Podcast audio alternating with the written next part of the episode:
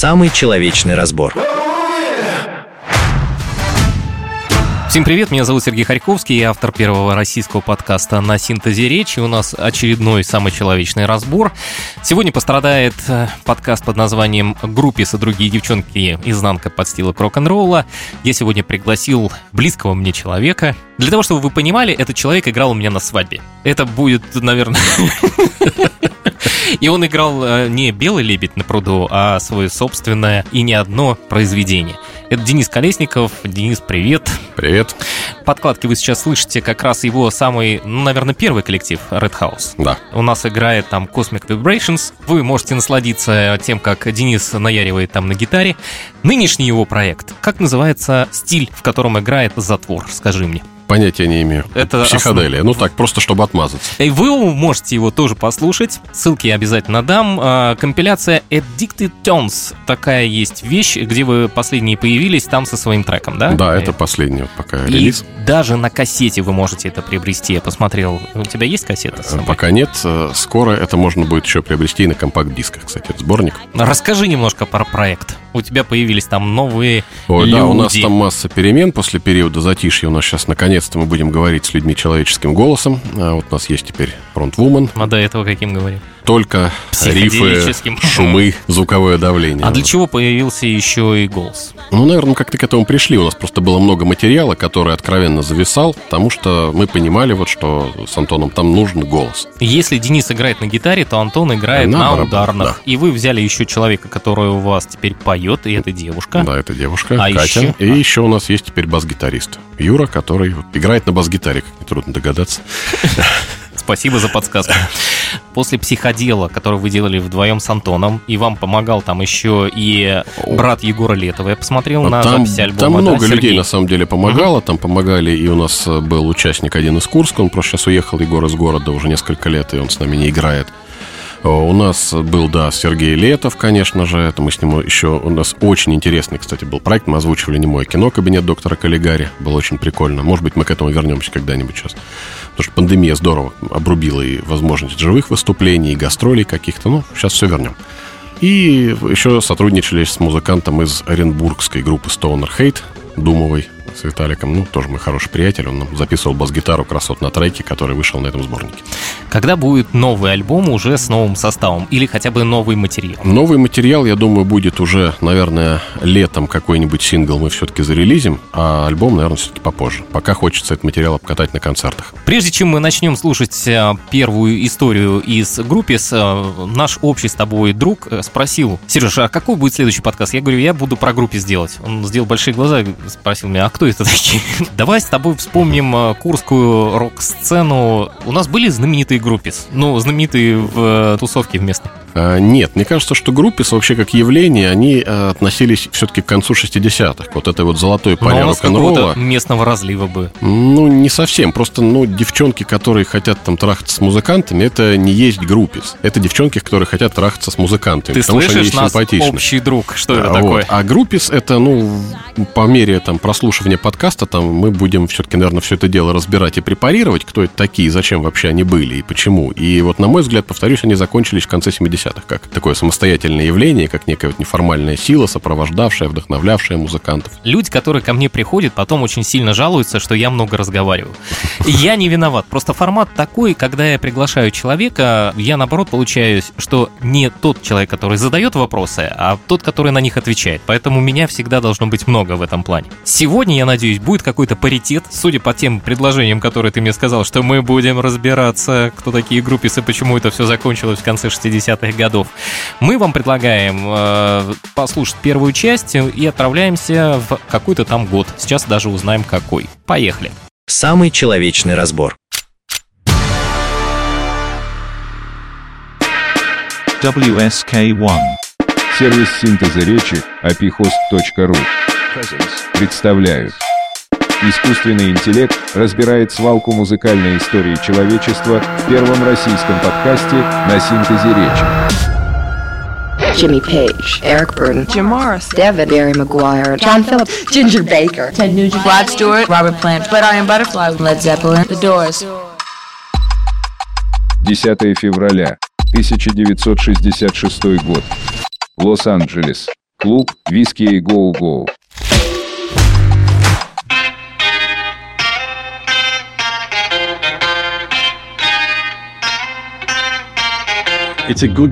Хорошо, что мы не поддались на уговоры этого турка и подписали контракт только на один альбом. Ну что ты разошелся? Я слушал пластинку. Записал он вас неплохо. Тебе грех жаловаться, Гордон. Знаешь, Ким, у нас с Ахметом был договор, что он не будет нас ломать. Мы плевать хотели на бабло. Публика любит нас за музыкальную абстракцию, а не коммерцию. Но этот сукин сын все равно навел лоск. Послушай, старик, я через месяц буду записываться у Фрэнка Заппы. Часто тут выступал. И не поверишь, совсем недавно парень получил контракт, прямо как вы, с джазовым лейблом. Просто он убедил тамошних боссов, что лобает белый блюз. Может, вам стоило найти некий компромисс. Эртегун нас тоже впервые услышал в ночном клубе. Сказал, что мы поможем ему переформатировать лейбл в роковый. Впрочем, менять что-то поздно. На завтра у нас был запланирован концерт в Филадельфии, но прямо в аэропорту мы сели на самолет в Лос-Анджелес. И, как видишь, уже с тобой общаемся. Вот это я понимаю. Рок-н-ролл. Чувак. Перед вылетом позвонил Ахмету из зала ожидания, сказал, что в Филадельфию мы не летим. Он в ответ пригрозил отобрать наше название. Я уже было хотел посоветовать ему собрать под это группу из одних оголтелых фанатов. Тут тебе и название, которое само за себя говорит, и главное, девчонки всегда под рукой. Ты же наверняка слышал про оргии у них на студии. Ким Фоули. Вас ждут на сцене для объявления группы.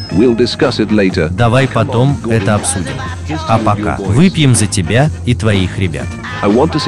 Хочу увидеть ваше лучшее выступление. Черт с ним, с этим Ахметом.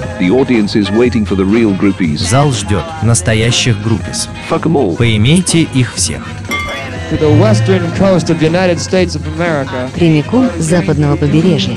Они знают, как правильно вводить курс дела. Они заставят вас течь. Они – мастера на все руки, звезды вселенной. Ladies and gentlemen, we're only talking about one group, the fantastic Groupies! Я говорю о фантастических группис. When I meet you in the bottle, bring me my running shoes. Say now meet me in the bottle, bring me my running shoes. Said I'm coming out your window, I ain't got no time to lose. WSK-1. Второй сезон. Эпизод первый. Группис и другие девчонки. Изнанка подстилок рок-н-ролла. Мы с вами оказались в 66 году. Клуб, знаменитейший клуб Whisky A Go Go. Денис Колесников рядом со мной. Это самый человечный разбор. Напоминаю вам о том, что это второй сезон а, подкаста, и я рад представить, у нас теперь есть друзья у нас появились. э, Сервис синтеза речи apihost.ru. С помощью этого сервиса я теперь озвучиваю подкаст WSK1. Ким Фоули — это человек, очень известный в андеграундной тусовке э, Лос-Анджелеса и есть еще а, басист группы, его зовут Гордон, а, группа под названием The Groupies. Причем самое интересное, что э, информации о них вообще почти нету. В Википедии маленький-маленький кусочек. Здесь есть один реальный момент, который произошел, когда они подписали контракт с лейблом. Они были настолько оторванными э, людьми, что должны были вылетать в Филадельфию на концерт, а полетели в Лос-Анджелес. И подумал, что Ким Фоули, там вы слышите реального Кима Фоули, где он говорит о группис и о том, какие они крутые и все остальное прочее, что с вами произойдет сейчас. Диалог между этими двумя людьми вполне возможен. Теперь вопрос такой. Мы с тобой вот два глубоко женатых человека рассуждаем о группис. Ну ладно, почему бы и не предаться хотя бы этим э, в подкасте. Слушай, ну давай просто вернемся в те времена. Это ж на самом деле Америка была довольно таким унылым, вот консервативным государством послевоенное. Там была вполне себе охота на ведьм, на проклятых коммунистов, вот макартизм пресловутый. Там стреляли боевыми патронами по митингующим студентам. То есть любая там левая идеология, она жестоко преследовалась, подавлялась.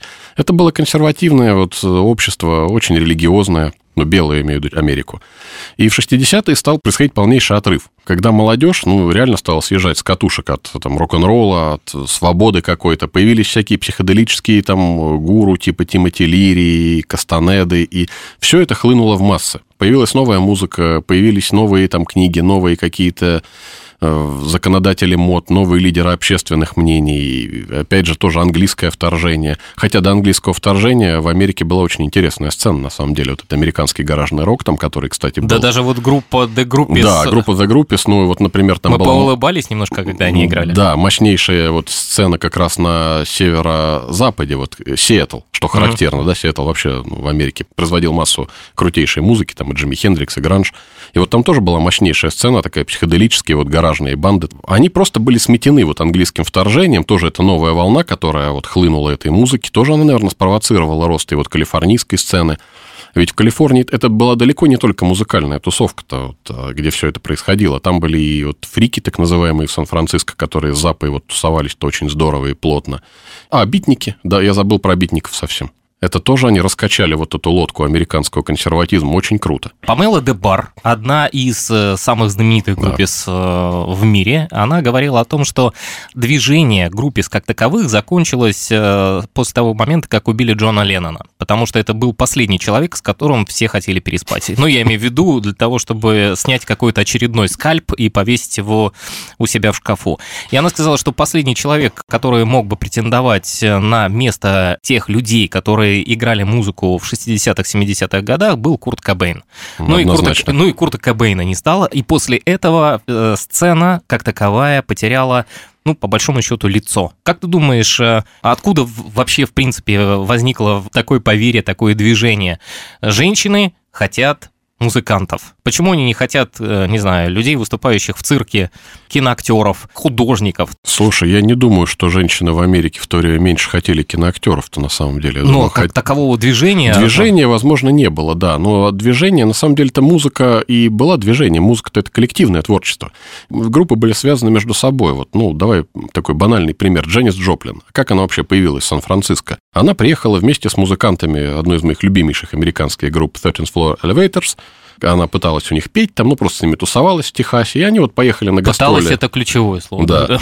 А, ну, не, не сошлись они там характерами и музыкальными Но вкусами, то видимо. ля не вытягивала. Но взяли они ее с собой во Фриско, где она, в общем-то, и там нашла себе музыкальный коллектив и стала звездой. То есть это была именно очень такая вот тусовка, где все друг друга знали. Поэтому в кино, наверное, мне кажется, все-таки было больше вот, ну, индивидуализма, там, эгоизма и прочего. То есть там не было каких-то, ну, не могло сформироваться какой-то вот группы людей, которая существовала в этой вот среде, варилась в этой каше и была там своими. Потому что, ну, вот есть актер, есть некий агент у него, да, он сам по себе. У него есть там какой-то красивый особняк на Голливудских холмах ты к нему фиг там подберешься каким-то образом. А музыканты, ну, во-первых, они, музыканты клевые, в конце концов, да, ну, отбросим скромность. Второй момент. Э, музыканты, они более, гораздо более доступны были для них. Такие же простые пацаны, с которыми они тусовались, которые вот начинали в каких-то там гаражах, там, э, сквотах, и потом они выходили постепенно на эту сцену. Но я сейчас вспомнил сцену из «Москва слезам не верит», когда две женщины, помнишь, которые приехали, угу. вот, вот эти вот лимитчицы, да. они встречают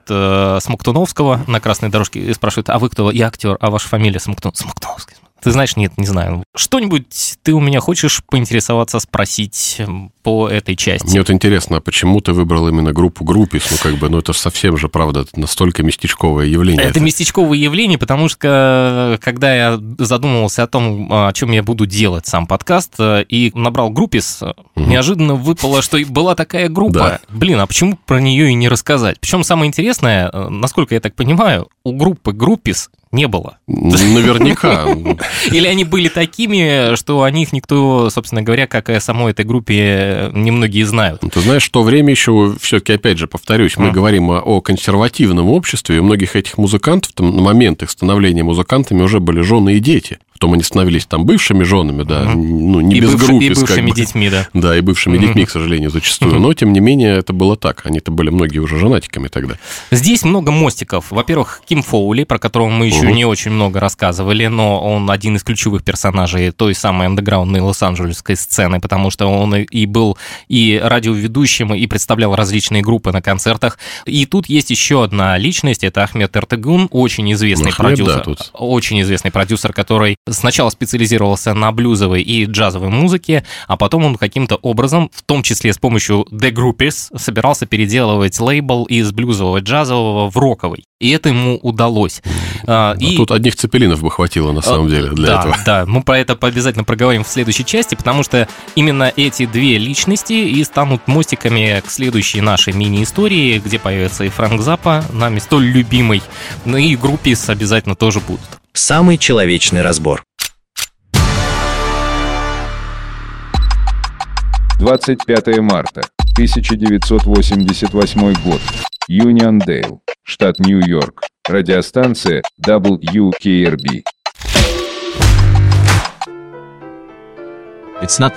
В Нассау Колизее этим вечером играет не в хоккей, а Фрэнк Заппа, собственной персоной. И прямо сейчас он в нашей студии. Фрэнк, а давайте сразу о девушках. О девушках, которых увековечил журнал Rolling Stone. В феврале 1969 года на его обложке появился заголовок «Группис и другие девчонки». В том же году вышел альбом «Permanent Damage» вашего детища. Группа «Девушки вместе возмутительно». Вот так. Эти семь девушек звучали.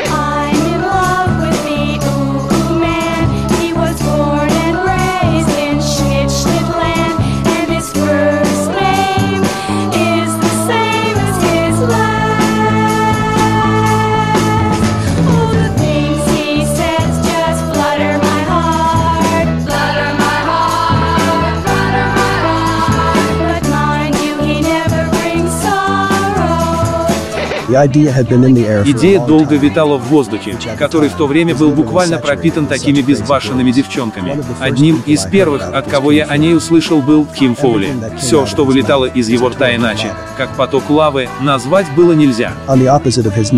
Напротив его имени на моем дебютнике Freak Out я подписал «Приглашенный болтофонщик», и этот парень предложил собрать группу из группис. Название тоже его. Сказал, что вывеска группис свободна. Парни разделили судьбу тех, кто думал, что делает нечто выдающееся, в то время, как каждый вечер банально играли перед малолетками. Как создатель Mazes of Invention, я решил, что название должно быть как минимум длиннее. Девчонки в этом участвовали. Конечно, все они были поглощены разными аспектами рок-н-ролла, в особенности большими болтами музыкантов. Какова же тогда была их роль в проекте? Их интересовало одно – придумывание фантастических нарядов. Двигателем этого стала мисс Кристин, няня моей дочки Мун Юнит и сына Двизела. К несчастью, в 70-х она не рассчитала дозу. Хорошо, что успел запечатлеть ее на обложке Hot Reds того же 69-го года. Кстати, именно Кристина посоветовала мне записать группу своего весьма близкого друга, Элиса Купера, а впоследствии придумала ему сценический образ. Знаете, это было похоже на то, как маленькая девочка одевает куколок. Когда я впервые увидел этих парней, они были похожи на аризонскую деревенщину. Простите, однако вокальные данные никто не отменял. Даже если вы группе, В конце 60-х пластиночный бизнес кинулся спасать рядового американца, который еще вчера слушал серф-музыку, а сегодня у него дома случилось английское музыкальное нашествие. И у звукозаписывающих компаний появился один единственный критерий. Да, это дерьмо, но дерьмо наше, американское. руку к вторжению англичан приложил хорошо знакомый вам Ахмед Артигу. Это он подарил американскому слушателю Zeppelin, Genesis, Bad Company. Говоря, вы были так близки, что даже назвали в его честь своего второго сына. Эрт Дюн очень помог мне в начале карьеры, но байка про моего сына из того же разряда, что однажды на сцене я на спорт съел дерьмо. На самом деле, когда мы с женой думали над именем, то представляли человека, который всегда незримо будет рядом с нами, словно официант в ресторане. Мы щелкали пальцами и говорили «Ахмед, кофе, пожалуйста». А если Эртедюн нас сейчас слушает, чтобы он не обиделся, скажу, что в туре я исполняю кавер-версию Цеппелиновской Stairway to Heaven. Чем еще? Вы сейчас заняты. Я не хотел писать, но, видимо, придется, потому что расплодилась куча книг, якобы, про меня. И я решил, пусть будет хотя бы одна, правдивая. Мне поможет один писатель. Книги ему нравятся, он их даже читает. Лично я от них засыпаю. И считаю, что ни одна книга не передаст, что творилось в промежутках между выступлениями Mothers of Invention, нежели 20-минутная Billy the Mountain. И Группис – один из самых очаровательных продуктов сексуальной революции, оказавших влияние на музыку. И поверьте, мой друг, эта история хранит еще немало загадок. And she's buying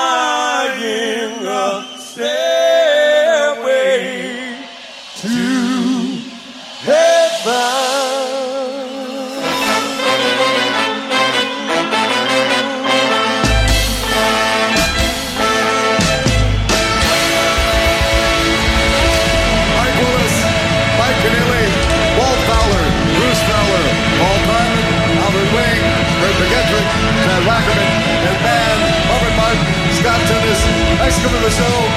Good night, Robert.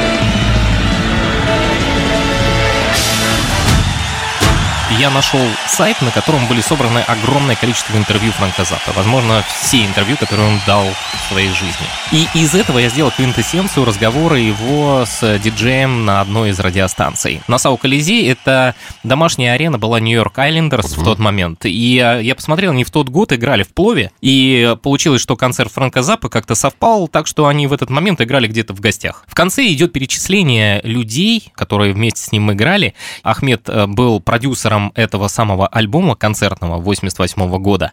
И как-то отвечая на вопрос одного из журналистов, когда его спросили, откуда там вообще Led Zeppelin и Stairway to Heaven появилась, он сказал, что уровень музыкантов был такой, что они могли играть просто на предложении из зала. Им говорили, а давайте кого вот это вот, Мурку можешь? И все, и они начинали ее лобать. Раз мы про Ахмета вспомнили и Франк Запа ел дерьмо или не ел дерьмо, как ты думаешь? Думаю, что нет. Запад для меня вообще совершенно особняком стоит. Это один из моих любимых персонажей вообще, наверное, вот скажи, за сцены. что ты его так любишь?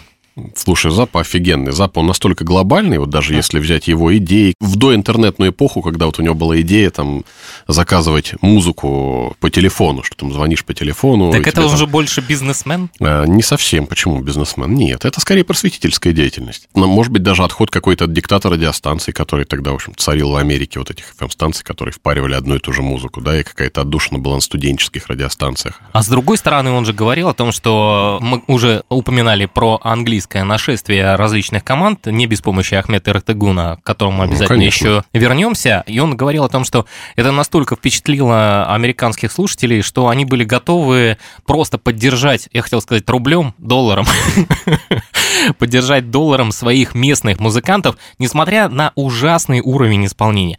Группа GTOs, вот это детище Фрэнка Заппы, как ты считаешь, с музыкальной точки зрения, с профессиональной, она имеет право на жизнь? Безусловно, мне очень нравится эта группа. Но это же больше, скажем так, фриковатое что-то Ну, такое. разве да? это плохо? Ну, а- Слушай, музыкально там все здорово. На самом деле на их альбоме играет практически там полный состав Mothers of Invention, да, Там Род и, Стюарт и, и даже там, по-моему, даже Райкудер есть еще вот где-то. Вот. Да. То есть там музыканты-то топовые, играют они очень здорово, музыку там, ну, явно не без запусков влияния она вся сделана, там даже по аранжировкам все это слышно. Ну, блин, семь девушек, и ни одна не поет. Они поют, просто они поют, ну, нетрадиционно, давай так скажем. Для меня это норм. То есть я люблю вот всякие такие заморочки, это очень прикольно, на мой взгляд. А по поводу одной из баек, э, Фрэнк Запа, когда в Советском Союзе был, и его один раз накормили кабачковой икрой, и он сказал, что лучшего говна в своей жизни он не ел никогда. Все-таки Фрэнк Запа говно да, ел. все-таки да. съел. ну. Проклятые совки, видишь, накормили говном. Возвращаясь к девчонкам из GTOs, э, он специально, а мы уже слышали о том, что он придумал длинное название, но решил сделать это в качестве аббревиатуры, чтобы у людей было больше фантазии, чтобы это расшифровать каким-то образом. А, Большинство склоняется к тому, что это девушки вместе возмутительно, хотя слово «оу» в конце а, больше намекало на нечто такое, а, связанное с сексуальными разнообразиями скажем так, мягко. Мы сейчас возвращаемся к Киму Фоули, и я решил, что Фрэнк Заппа несмотря на всю его гениальность, все-таки решил воспользоваться идеей этого самого человека. Но если Ким Фоули разговаривал и э, передал ему часть своего разговора с басистом группы The Groupies и предложил ему идею сделать из фанаток рок-н-ролла не только, скажем так, для удовлетворений своих потребностей, но и музыкальную группу, здесь же был и вариант и с тем же самым Ахметом Артыгюном, который ему помогал и как-то мог ему намекнуть, что сейчас, э, чувак, я-то везу различные британские команды сюда, а ты можешь заработать на вот таких вот девчонках, которые Денису нравятся, как они поют. Слушай, я думаю, Фрэнк мог и сам такое придумать, тем более все эти барышни активно, опять же, тусовались с его бандой, и та же вот Кристина Фрка, вот mm-hmm. лицо альбома Hot Rats. Она же была няней. У она него... была няней, да, она была няней его детей. И более того, еще две девчонки из этого состава, они жили у него в подвале. Mm-hmm. И потом а, тоже воспитывали, когда Кристина, видимо, заработала немножко денег и смогла оттуда съехать. Они потом воспитывали его детей. Интересная еще история Кристины Элиса Купера. Здесь я как бы свою любовь к этому самому человеку, который в миру звучит как Винсент Фурнье, проявлю. Наша любовь с тобой первоначальная к нему была связана, естественно, с альбомом Hey Stupid и Trash, а потом мы уже пришли к корням. Но ну, это да. были в любом случае не альбомы, которые продюсировал э, Фрэнк Заппа, это был 69-й год, 70-й, 71-й. Ну вот э, Love It To Death, да, это было на слуху. А The Price is For You и Easy Action 69-70 э, года для меня эти альбомы появились уже потом. Стилистически они очень сильно отличаются от э, звучания Элиса Купера 70-х ну, годов. Потому что да. Фрэнк Заппа. Фрэнк Заппа. Он на самом деле очень такой вот э, альфач вообще-то был в плане продюсирования, и в плане отношений с музыкантами в своей группе. То есть там все достаточно жестко было. Он всех строил «дай дорогу». Но, с другой стороны, первые два альбома хитов не дали, а на Love It To Death, пожалуйста... Неудивительно. А, а у Заппа вообще много хитов. Бобби Браун. Все. Как он сказал, Бобби Брауна он услышал где-то в Шотландии, потому что американские станции вообще не играли, и с этим связана еще одна история. Он попал на одну радиостанцию. Как правило, вы же понимаете, как строится интервью. Мы разговариваем и слушаем песню того самого человека, который находится в данной студии. Они сказали, нет, нет, нет, у нас очень много вообще ваших дисков и все такое прочее. И они достают ящик, на нем надпись «Не ставить». Ну ладно, дисков много, давайте выбирать что-то из этого. Вот. I'm 18, в, получается, 71 года, это реальный хит. Недаром, что потом а, компания, которая перекупила права на Элис Купера, да, она его переиздавала потом еще раз. И ну, я думаю, что как бы в накладе никто не остался. А, еще интересная вещь. Э, я тебе историю расскажу, как раз чтобы с Элисом Купером уже черту подвести под этим жирную. А когда они контракт подписывали с Фрэнком Запой, он их увидел первый раз, и Кристина ему посоветовала в каком-то клубе, э, из которого поубежали все во время выступления, а они там остались. Э, и он сказал, ну ладно, ребят, вы приезжайте завтра, пожалуйста, в 7 часов. И они приехали в 7 часов, только в 7 часов утра. Всей группой. И он, офигевший, после этого даже не стал их ничем переспрашивать, и он сказал, что, ну, ребят, которые хотят в 7 часов утра уже мне показать, на что они способны, достойны того, чтобы я с ними контракт какой-то подписал. Ну, давай что, про вторжение англичан как ты ну, думаешь? давай, ну, вторжение это англичан, это на самом деле, да, это была, это смерть американской музыки. Вот. То есть, по сути, выжили динозавры такие вот, типа Запа, не динозавры, титаны, наверное, вот. Ну, а Запа, насколько он был популярен в то время в самой Америке? Mm-hmm. Вот, понимаешь, я делал, когда первый подкаст про Дэвида Боуи, ему уже очень долго не удавалось завоевать именно американскую сцену. Он был очень популярен в Британии и в Европе, а в Америке, увы. Так в Америке-то и Запа да. был не настолько популярен тоже. Я говорю о том, что он скорее mm-hmm. пережил пережил как безоговорочно вот а, все это вторжение. Среди да, выживших есть, Да, он был остался среди выживших, совершенно верно. Если так повспоминать, а кто там еще остался? Ну, Дженнис тоже сколько он там... Джимми Хендрикс, он скорее все-таки в Англии-то поднялся. Он... Ему удавалось кочевать туда-сюда. Да, да, он в Америку вернулся как английская рок-звезда. Дорс наверное. Mm-hmm, ну, конец 60-х Америка. Но Iron Butterfly не тот уровень, наверное. Ну, вот чтобы брать по именам, наверное, да. Британцы в тот момент просто задавили американскую сцену. Однозначно. Цепелины, The Who, ну, просто они порвали в клочья ее. Понимаешь, они mm-hmm. были, на самом деле, наверное, более яркие, они больше подходили вот под ту всю движуху и под ее вот эти идеи освобождения, и освобождения общества и личности от каких-то вот норм, там, морали, в том числе устаревших, там, религиозных норм, политических, которые царило, вот все это настроение, которое царило в Америке, наверное, туда вот эти яркие все пестрые вот английские банды попали гораздо лучше. И Мы же говорим о groupies. И, соответственно, groupies тоже Под это дело. под это дело вполне себе устроили себе, ну, движуху очень мощную. Ты знаешь, давай еще не будем исключать и какие-то, может быть, и оккультные, опять же, интересы этих барышень. Помнишь Plaster Casters, да, вот эти Мгм. знаменитые девушки, которые у нас их переводят как ваятельницы в русских там Я книжках. делал об этом подкаст про Джимми Хендрикса, и он же был самым первым человеком, с которого изваяли вот это а самое. ты знаешь, как там ваяли?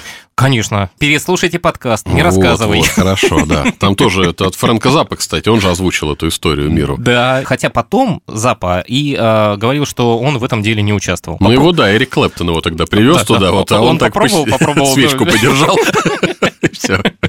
А вот Клэптон, зараза, конечно, да. Сама идея, да, лепить вот слепки с болтов музыкантов гипсовые, ну, это уже какая-то магия абсолютно примитивная. То есть, что они хотели там, забрать энергию, сохранить энергию, я не знаю. Ну, музыканты люди-то неординарные, их воспринимали тоже как личности вполне неординарных. Копать можно очень много, и что тогда было в голове у этих девчонок, очень сложно сказать, потому что мы не, жи- не живем в то время. Они ушли от вот этой, знаешь, судьбы, которую мы видим в американских фильмах, когда ты ходишь там в церковь, потом тебя отдают замуж за кого-нибудь там клоуна, бухгалтера, и ты, собственно, рожаешь ему детей, потом вы покупаете в кредит домик, там, машину, и, ну, дальше там, что, толстеешь, кладбище, все. И они вырвались, собственно, из этого круга, вот очень унылого круга американской мечты, вот этой мещанской. И да, они, они отрывались на всю катушку. Когда я задумывал этот подкаст, э, мне в первую очередь не хотелось сделать это, скажем так, что-то связанное с клубничкой. Ну, потому что все думают, что группис это какие-то продажные какие-то Ну, вот мне очень не женщины. понравилось по этому поводу даже само название «Подстилкер». Ну, почему «Подстилкер»? А потому что я сделал это для привлечения внимания. Тебе не понравилось, тебя зацепило, ты послушал, молодец. В названии это как, ну, обычный кликбейт, скажем так. Пусть я, может быть, и грешен в этом плане, но то, что вы послушаете внутри, э, это можно слушать даже с детьми. Потому что мне хотелось показать э, какие-то вещи, где эти девчонки, которые были близки с музыкантами, повлияли непосредственно на саму музыку. Вы увидели и услышали о том, что было GTOs. Это была целая группа из одних группис, и они свой вклад музыкальный вложили. Та же самая Кристина и все э, девчонки из GTOs, они сделали имидж Элису Куперу. Вот эти вот все реснички, это ужасный, конечно, первоначальный имидж, все-таки более брутальный, когда он уже появился в э, 75-й, по-моему, год, да, получается. Ну, Welcome to my nightmare, когда группа Элис Купер Да. уже исчезла как Да. таковая, когда остался Элис Купер как сольный исполнитель. Ну да, получается, альбомы были Killer, Schools Out, Muscle of Love э, 74 года, и потом уже Welcome to My Nightmare 75 И вот здесь уже появился стандартный, всем хорошо известный макияж. Да. И мне хотелось показать о том, что э, есть влияние этих девчонок не только на то, что они людей затаскивали в постель. Абсолютно нет, это очень такая вот Ну, это примитивная точка самое зрения на них, да, потому что даже если почитать Примитивное, мемуары... прямо как название альбома The Groupies. Да. Потому что единственный альбом у них назывался «Примитив».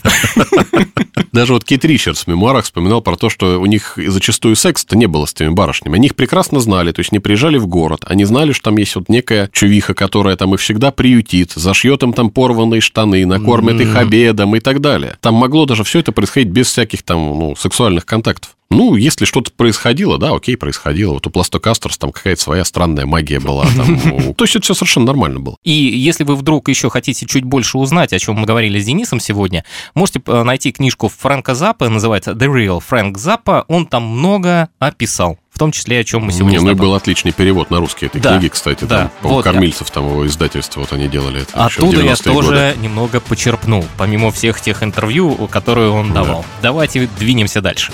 Самый человечный разбор. 23 января 1991 год. Альбукерки, штат Нью-Мексико.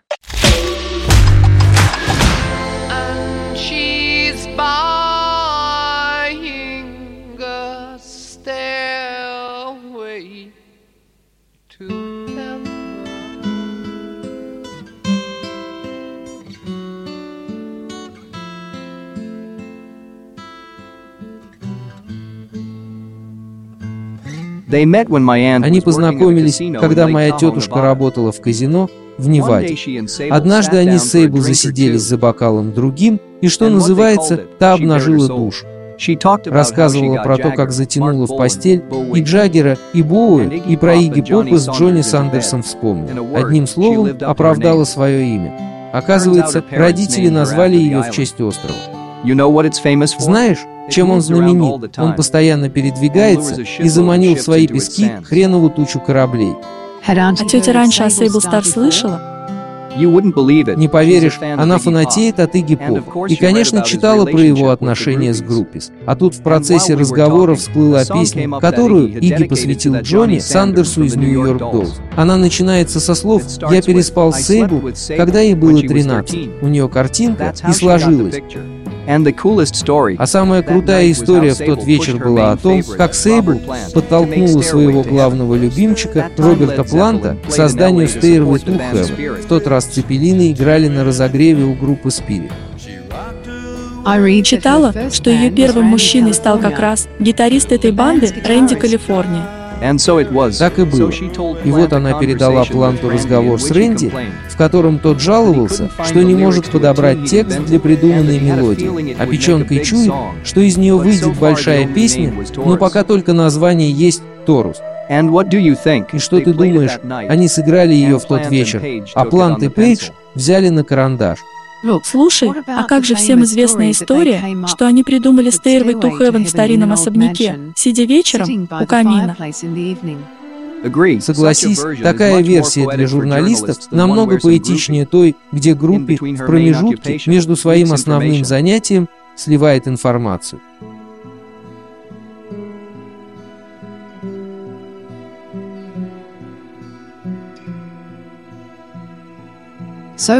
Почему же Рэнди Калифорния не отсудил авторство? Может, и думал об этом. Тем более, многие говорили ему о схожести, но пару лет назад он утонул в Тихом океане, спасая своего сына. Как тут опять не вспомнить об истории имени Сейб? И все это ты вчера вывалил Джонни? Тоже знал, что его босс поддержит идею отпраздновать смену формата на классический рок суточным марафоном проигрывания Stairway to Heaven. Эта мука еще долго, мало ему, что неотложка и полиция уже приезжали, потому что одни слушатели решили, что у диджея инфаркт, а другие, что радиостанцию захватил сам Саддам Хусейн. И это не считая сотни звонков с проклятиями. Какой же раз по счету играет? Подкинь еще пивка. Отметим 157-е прослушивание. Как говорится, если слушал ты очень внимательно, постигнуть, тогда сможешь гармонию. За тех, кто уже купил свою лестницу в небо.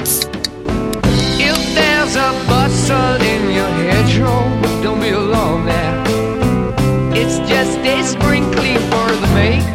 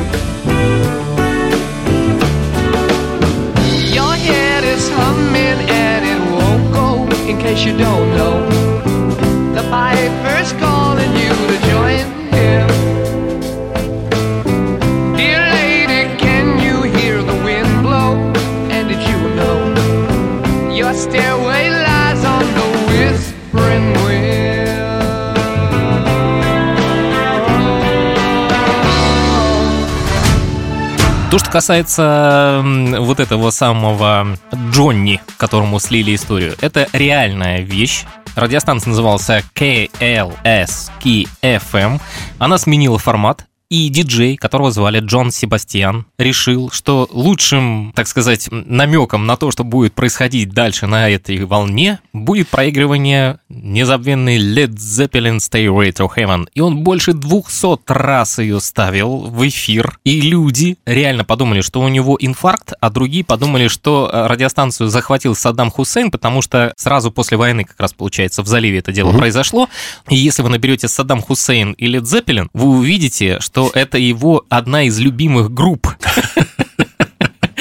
А поскольку люди, когда шла война в заливе, наверняка каким-то образом пытались узнать больше о руководителе этого самого государства, они наверняка понимали, что у него группа Led Zeppelin самая любимая. И когда больше 200 раз это все сыграло, они подумали, что все, пожалуйста, Саддам Хусейн теперь у, у них в городе непосредственно находится. Но что самое удивительное в этой истории, то, что люди не выключали станцию, потому что все думали, чем же, блин, дело-то закончится. Ну, тут вы понимаете, есть мостик а, от э, Фрэнка Заппа и его исполнения э, Stairway to Heaven к этой самой истории. И мы переходим уже непосредственно к самой личности Sable Star. Если мы говорили про Памелу де Бар, то Sable Star тусовалась э, в виски A Go Go. Мы сейчас немножко поговорим о такой, может быть, не очень приятной вещи, потому что на момент того, когда она начала общаться с музыкантами, ей было всего 12 лет. И э, я не знаю, вот ты говоришь о том, что э, достаточно пуританская была Америка в те времена, но как люди тогда воспринимали? Это был какой-то протест, наверное. Ну, смотри, mm. Джерри Ли Льюис в этом «Женитьбе на кузине», которая тоже была несовершеннолетней. Mm-hmm. И, по сути, это же разрушило его там вторжение в Европу, да, по-моему, в Англию он поехал, и там и... все газеты вышли там заголовками, что он там педофил и в таком духе. И что самое еще удивительное, то, что музыканты, когда мы говорили, в том числе и англичане, потому что мы сейчас в основном речи о них ведем, когда они приезжали в Лос-Анджелес, они э, говорили, что мы хотим общаться, и познакомьте нас, пожалуйста, с Сейбл Стар, с Лори Медекс и с Кимом Фоули. Это сейчас мы уже перебрасываем мостик из еще первой части, потому mm-hmm. что это были звезды той самой андеграундной тусовки. И говорить о том, что кто здесь больше превалирует, э, чья величина больше на тот момент э, измерялась, Сейбл Стар или Роберт Плант, понимаешь, для местной тусовки, которая приходила в клуб Whiskey Go Go, например, в тот же самый, да, они говорили... Ну, смотри, Серег, На первых же... этапах, да. А, ведь все это британское вторжение, это оно было построено на американской музыке. Конечно. Они же не играли какие-то там валийские баллады, да, прости господи, они играли там ритм и блюз. Как-то играли его по-другому, где-то тяжелее, где-то там, ну, быстрее, где-то сложнее, добавляли там джаза, ну, как Крим местами, там, ну, совершенно сумасшедшая там ритм-секция. При этом это была музыка-то американская. И сами вот эти английские звезды, они смотрели на Америку как на своих учителей. На этих пожилых негров, э, которые выходили, вот чикагские, там, вот электроблюз, там, дельта, uh-huh. это их кумиры. И они приезжали в Америку как в ту страну, на музыкальной культуре которой они построили свой успех. Если вы хотите больше узнать об их кумирах, а в частности о Роберте Джонсоне, слушайте, Выходите на перекресток. Слушайте наш предыдущий подкаст, он называется «Не шути со стариной Скретчи». Все будет э, достаточно ясно и понятно. Еще одну вещь я для себя неожиданно обнаружил. Когда я начал искать информацию про Sable Star, я набрал просто Sable вначале, да, прогуглил, и бац, и попадаю на остров. История о том, что ее назвали да. э, э, ее родители в честь этого самого острова,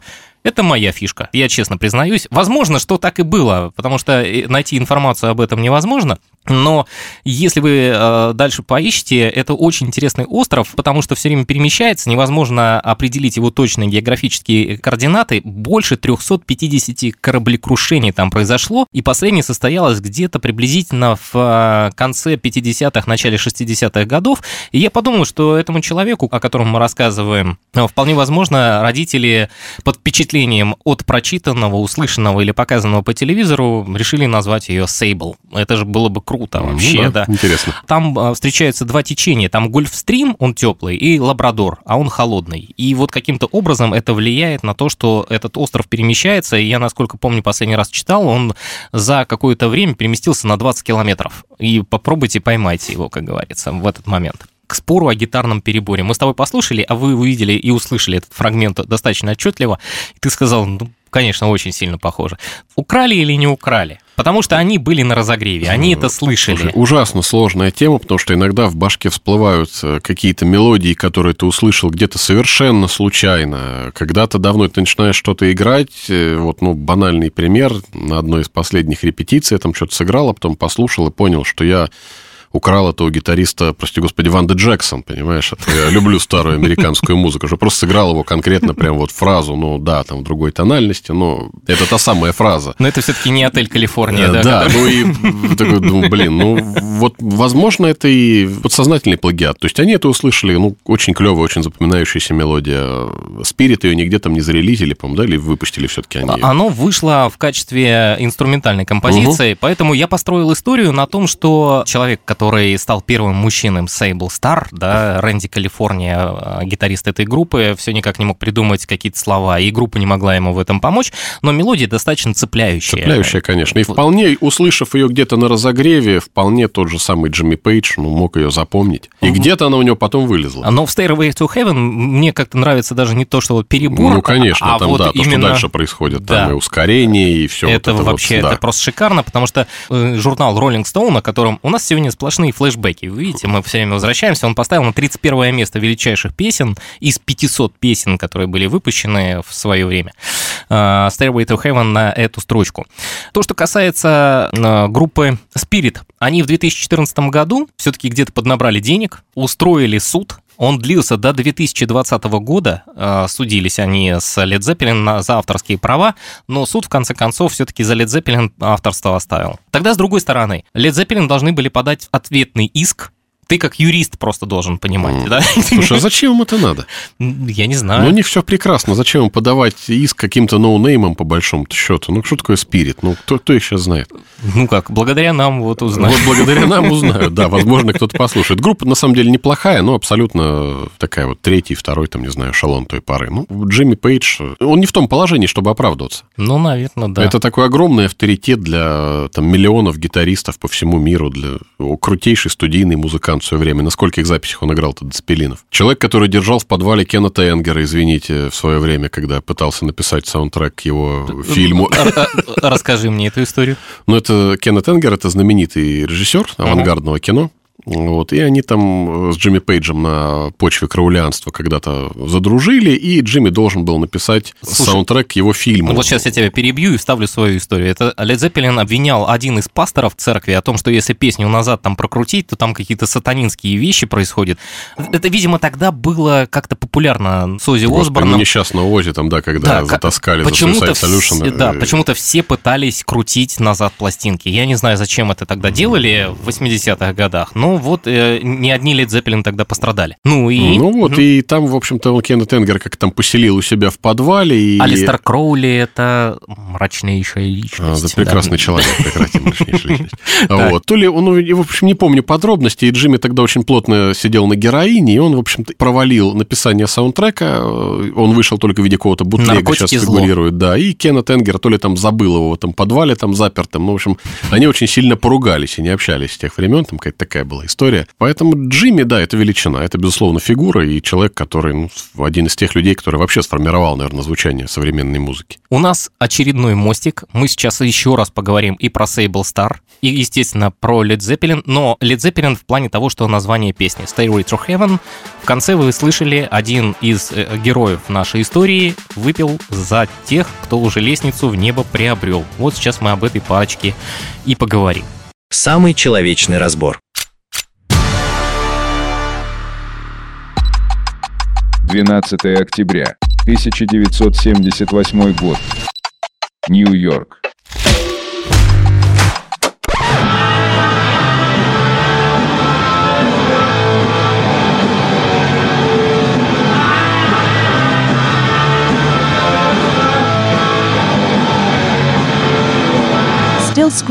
Перед глазами все еще кричащий и плюющийся со сцены Max's Kansas City, Сид Вишес в окружении бывших членов New York Dolls. Единственные, кто наслаждается паршивым звуком, две бледные блондинки с ярко-красной помадой. Всем неловко. После третьей песни Сид хочет свалить. Нэнси догоняет его и уговаривает вернуться. Он корчит гримасу и начинает играть снова.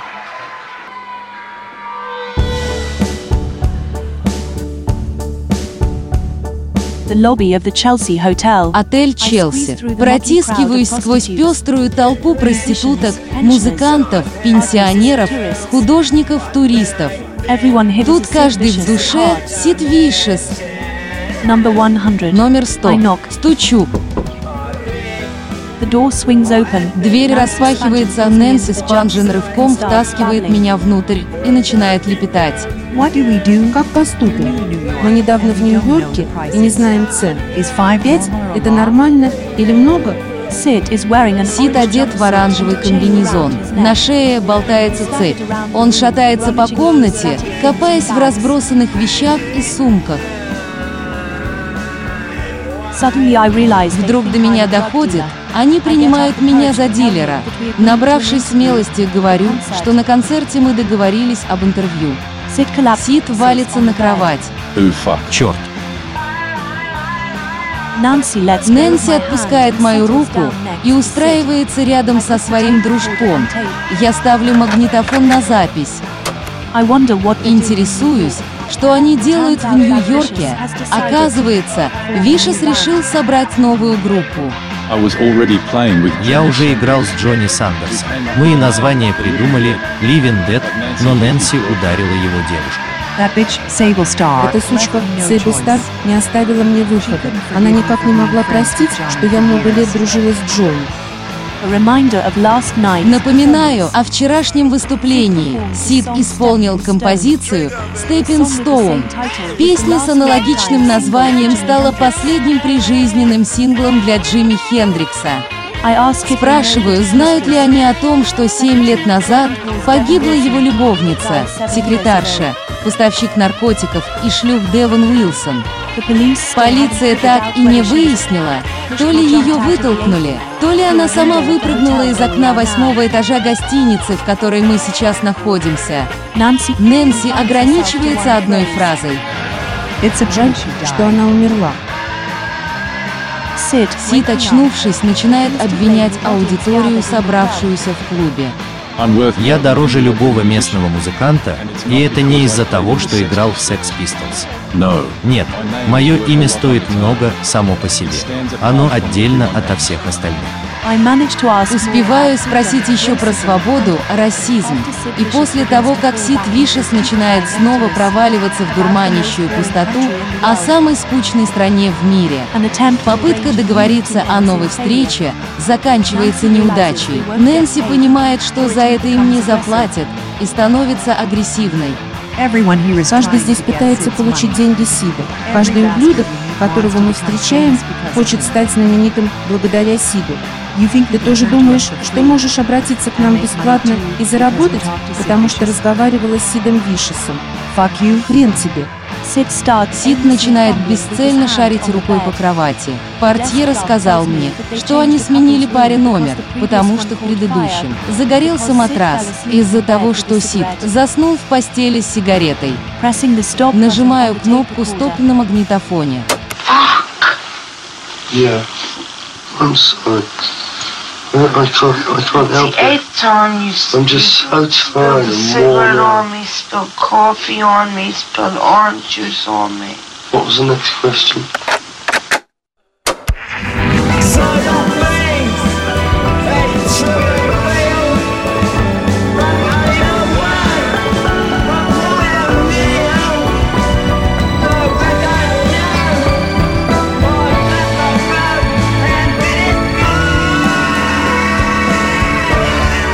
Дописывая эти строки, уже знаю, что ночью в номере 100 отеля «Челси» Нэнси получила смертельный удар ножом.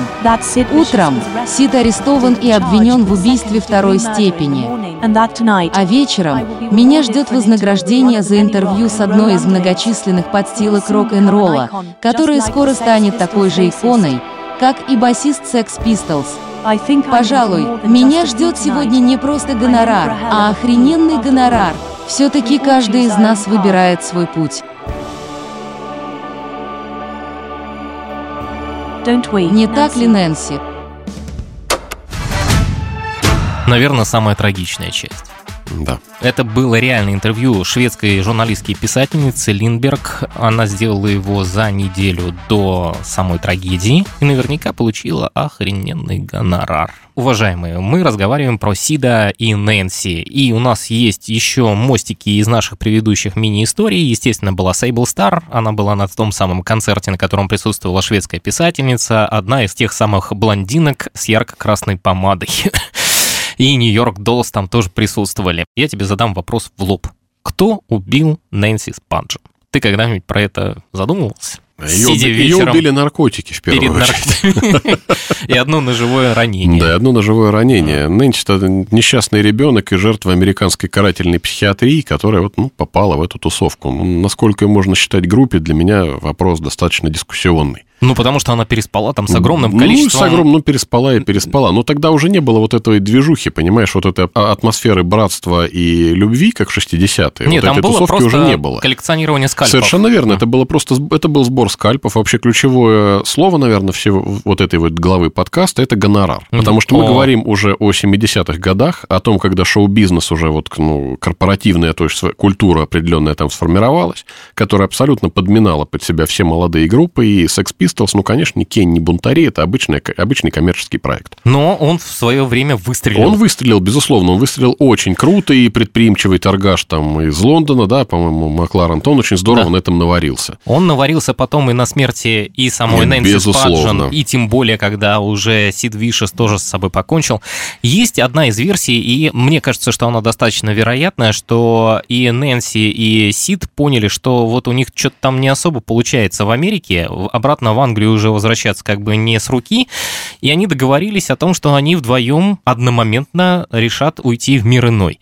И э, в тот вечер, видимо, Нэнси это смогла сделать, а у того оказалась кишка танка. И он по этому поводу очень сильно переживал. Мне кажется, что э, здесь речь идет не об убийстве. Там полиция-то не разобралась, уже не говоря о том, Ну, чтобы мы слушай, сейчас с тобой по- выяснили это. Ф- Упоротый сит вполне мог и зарезать, на самом деле. Ну, героин штука серьезная, и опять же, повторюсь, ну, всех, кто заинтересуется, можно просто почитать там историю жизни Нэнси и вообще... Или фильм как она посмотреть. докатилась. Ну, фильм не надо, лучше почитать. Как она докатилась до жизни такой, как ее там лечили, вообще, как к ней относились в семье и так далее. Мы сегодня с тобой говорим еще про некие оккультные вещи. Тот же самый отель Челси. Это вещь сама в себе. Абсолютно. Ой, ребят, вы почитайте историю про это. Можно сделать прямо отдельный подкаст про это дело. Когда Леонард Коэн говорил о том, что для того, чтобы у вас э, сложилось сразу впечатление о э, постояльцах и посетителях, он говорил о том, что вы приходите туда с медведем, и вообще никто, блин, не удивляется о том, что вы- пришли туда с медведем. Ну, прошли вы, да прошли, и ничего тут страшного нету в этом Конечно. плане. А, Это Потрясающее место совершенно было, да, уникальное. а, Вы можете еще посмотреть э, фильм, э, который снял Уэнди Уорхол. Называется он сейчас а, «Девушки из Челси». Он идет три с половиной часа и знаменит тем, что там экран разделен на две части. Когда я делал э, эту мини-историю, я решил провести параллель между Джимми Хендриксом и Сидом и Нэнси, потому что Девон Уилсон, девушка, достаточно близко общавшаяся с Джимми Хендриксом, она очень по функционалу своему напоминала Нэнси Спанджен, потому что она подмяла многие потоки материальные, которые шли к Джимми Хендриксу, как, собственно говоря, и э, Нэнси сделала. То есть она управляла делами Сида Вишеса. Но э, здесь немножко не срослось. То есть если здесь Нэнси погибла первая, а потом уже Сид ушел, то с Девон Да. Уилсон все наоборот произошло. Джимми Хендрикс э, скончался в Великобритании, а потом она вернулась обратно и поселилась э, в отеле в Челси, понимаете, да? И опять же, та же самая полиция так и не выяснила, что с ней произошло. То ли она сама выпрыгнула из окна, то ли ее вытолкнули. Но вот эта параллель э, двух пар музыкантов и э, группис, и объединенная одним местом, это, по-моему, достаточно знаково, по моему мнению. да. Я бы тут, конечно, другую пару вспомнил. Так, на давай. самом деле, это, конечно, Курт и Кортни. А, Они в отеле Челси, по-моему, тоже захаживали. Ну, возможно, не знаю, не помню уже, Э, но Челси потом закрывался, и совсем недавно я туда заходил для того, чтобы забронировать номер. Но он выглядит э, сейчас не так, как это было раньше, да, когда вы пришли с медведем, и никто не удивился. Слушай, ну делает не место красит человека, да? Время, наверное, красит. Да, эпоха. Просто ушла эпоха, как говорится. и еще что интересно, потому что потом началось паломничество в этой сотый номер, и э, владелец отеля, он поступил радикальным образом, он просто взял и разделил этот номер на несколько частей, и чтобы люди там не поклонялись этому. Про Джимми Хендрикса. Я впервые здесь использовал такую вещь, когда я подкладывал э, в музыкальные фрагменты внутри самих э, диалогов. И вы слышите не Stepping Stone, про который вспоминает та самая писательница, проводя параллели между композицией, которую исполнял Сид Вишес, и синглом э, Джимми Хендрикса, а Долли Деджер, песня, которая посвящена непосредственно Деуэн Уилсон. Да. Оказывается, у него были большие терки с Миком Джаггером. Э, во время дня рождения Джаггер порезался, и Деон Уилсон отсосала ему из пальца кровь. Песня Долли Деджер, этот вот зазубренный край того самого, порезался он ножом тогда, да, и тут есть еще Джаггер, Деджер, вот это вот все. И вторую песню говорят, что он посвятил Фридом. Она, наверное, вам более известна. Делал я еще небольшую загадку. Не знаю, ты отгадывал ее или нет. В этой самой последней мини-истории, в последнем блоке, были использованы две строчки из нашего отечественного рок-н-ролла. Одну ты точно должен, ну просто вот на раз должен. Ну, я вообще очень плохо знаком, ты же знаешь, с отечественным рок-н-роллом. Ну, это и... старый отечественный рок-н-ролл. Ты его еще слушал тогда. I'm deranged for rock-and-roll, как пела Челси Вулф поэтому... А, одна строчка из песни группы Крематорий, э, Таня, а у Тани... Я почему-то точно не знаю. в детстве думал, что поет, а у Тани на плоту, но потом оказалось, что на плоту это Юрий Лоза, вот, и на маленьком плоту уплыл, а у Тани на флыту, да? Жаль, что она умерла. Это строчку, которую произносит сама Нэнси Спаджин, когда реагирует на известие о том, как Девон Уилсон умерла. А вторая, более известная. Тут каждый в душе Сид Вишес. 30 лет этой песни исполнилось в мае месяце 2022 года. И там пели все наши знаменитые рок-музыканты. Там был и Шевчук, и Сукачев, и Кинчев. Слушай, ну 30 лет назад мы с тобой уже вовсю слушали совершенно другую музыку. Ну, я, это, правда, не знаю. Ну, эту-то песню мы с тобой слышали. Тут Нет, каждый в душе Сид Вишес.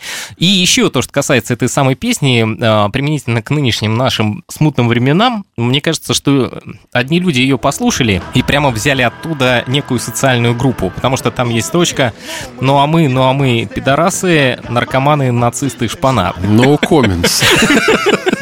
Ну, вообще, на на самом мы- деле, эта часть очень грустная, потому что и Да. Сит и Нэнси это глубоко трагические фигуры, это люди, которых безумно жалко, потому что они попали в эти вот жернова шоу-биза, да, и они вот просто их проживали и выплюнули. Но зато, с другой стороны, люди сейчас до сих пор, ты же видишь людей, которые ходят, ну, даже не в майках Sex Pistols. м, В майках ходят, Да. почему? И, я имею в виду э, именно изображение самих Сида и Нэнси, да? Вот не Сид Вишес отдельно, а именно они должны быть вдвоем. Ну, видишь, Sex Pistols я вообще никогда не болел. Я достаточно снобистски к ним относился. Ну, Я зная не- это MC5 и Студжес, ну, какой может быть Sex Pistols, в конце концов, блин, ну... А ты говоришь, что фильм все-таки не надо смотреть. Фильмы вообще Ну, про музыкантов, наверное, не надо смотреть. Я пока очень мало видел хороших фильмов. Ну, несмотря на то, что, опять же, люди, исполняющие главные роли, они специально жили в отеле Челси. Понятно, ну... Для того, чтобы пропитаться, а героиня сказала, что к ней вообще чуть ли не дух приходил. Ну, это, скорее всего, на- для, Ну, для раскрутки фильма. Возможно, и так, но жить в отеле Челси, когда И снимался не видеть фильм, духов, да? Да, Невозможно. это от дилера зависит я не знаю, что она там видела. В то время были еще дилеры в отеле Челси, это уже было ну, приличное заведение. э, С учетом того, что самая шведская писательница сказала, что ее приняли за дилера, то там за дилера могли принять кого угодно. Не надо вот излишней вот этой спиритизма, всего духов, ну, все просто. Не сторонник вот э, фильмов о рок-музыкантах. Ну, обычно это не очень хорошо получается. Ну, слушай, ну а вот ты э, говоришь о том, что не надо какого-то спиритизма и оккультизма. Но самое интересное, что в отеле Челси жили спасшиеся э, пассажиры Титаника. Их там поселили. Это уже говорит о том, что это какое-то должно быть прямо культовое место, уже начиная с того оно самого момента. Просто культовое вот за счет своей истории, за счет там, ну, той Орхоловской тусовки и всего прочего. То есть даже тут дело не в пассажирах с Титаника. Ну, так совпало, что это место действительно вот какую-то странную ауру приобрело. Люди, которые туда заезжали, у них был девиз «Главное не остаться здесь навсегда». Возможно. Твои ощущения от того, что ты послушал подкаст э, под названием «Группис и другие девчонки. Изнанка подстилок рок-н-ролла». Твои ощущения просто мне интересно в- со стороны что-то услышать. Самое интересное, это, конечно, ну, поностальгировали. Нем- Немножко поностальгировали. Мгм. Вспомнили героев юности, антигероев юности. Опять же, повторюсь, что я не согласен вот с формулировкой насчет подстилок. Я воспринимаю группис совершенно иначе, и очень четко надо разделять э, группис и просто вот девчонок, которые искали скальпы. Может быть, я идеализирую группис, но для меня это разные движения. Одни связаны вот с хипизмом, с фрик-сценой, вот с рассветом психоделии, а вторые это уже просто вот ну, такие вот ну, гиены шоу-бизнеса, скажем так. Я отталкивался в первую очередь от названия э, статьи, которую сделал Rolling Stone в 69 году. Она так называлась «Группис и другие девчонки». Но мне нужно было расшифровать это, показать, что это такое, для того, чтобы наш общий с тобой знакомый сразу понял, кто такие группис, да? по формату и по подаче, что у тебя есть какие-то, может быть, э, ко мне предложения, книга жалоб, предложения. Да нет, на самом деле все здорово очень хорошо, что мы не полезли вот э, в главе, где были Led Zeppelin, э, в тему там тентаклей вот и всего прочего. Ага. Все получилось не банально, потому что на самом деле вот э, про композицию Spirit, я думаю, не, не, многие про это знают. Не сильно распиаренная история, вообще как бы тема плагиат не очень сильно поднимаются в западной прессе, хотя и сами Led Zeppelin, их, их-то все-таки притянул, кстати, Вилли Диксон за плагиат. Spirit не смогли. Цепелины там у них давно уже рыльцы в пушку, но я, опять же, я не считаю, что это прям вот какое-то злонамеренное откровенное воровство, это, да, возможно, что-то пришло, возможно, это какая-то аллюзия там на что-то. В общем, это нормально. Сам как действующий музыкант, я понимаю, что иногда ты что-то вот придумываешь, что где-то уже было, ты где-то это мельком услышал, где-то тебя это цепануло. Мы в любом случае не выступаем здесь в роли экспертов, потому что, во-первых, мы пьем мы пьем, и даже кушаем еще тут. И потому что, когда мы делали а, предыдущий, вернее, я делал, когда предыдущий самочеловечный разбор, а он был посвящен а, Майклу Хатчинсу и эффект Хатчинса, потому что мы тогда тоже пили и тоже ели. Я оговорился и назвал человека не Фарис, а Харис. После чего мне предъявили и сказали, какой вы эксперт. Поэтому я сейчас использую ту самую первоначальную букву, фамилию, которую я ошибся. Мы эх, сперты. И на этом дело можно будет закончить. Нам было очень приятно с вами пообщаться. Я думаю, вам приятно было это послушать и узнать что-то для себя самое новое. Разговоры двух людей должны нести какую-то информацию. Новости вы и так без нас узнаете. Потому что мы, вот как в той самой песне, все это рок-н-ролл. Дэн, спасибо большое. Мне было Тебе очень спасибо. приятно тебя увидеть и обняться. Давай дальше с тобой пока будем пить. Да, продолжаем. Самый человечный разбор. Подкаст озвучен с помощью сервиса синтеза речи apihost.ru. Фрагменты музыкальных произведений использованы в познавательных целях. The Groupies, Primitive, Frank Zappa and the Mothers of Invention, Big Leg Emma, The Groupies, Down in the Bottom, The Cheetos, I'm in Love with the U-Man, Frank Zappa and the Mothers of Invention, Stairway to Heaven, Live, Led Zeppelin, Stairway to Heaven, Iggy Pop, Look Away, Spirit, Taurus, Sid Vicious, Stephen Stone, Live, Jimi Hendrix, Dolly Dagger, Sid Vicious Feet, Rat Scabies, My Way. Больше музыкальных открытий в паблике во Вконтакте и телеграм-канале WSQ1. Подписывайся, оценивай, комментируй на всех подкаст-платформах.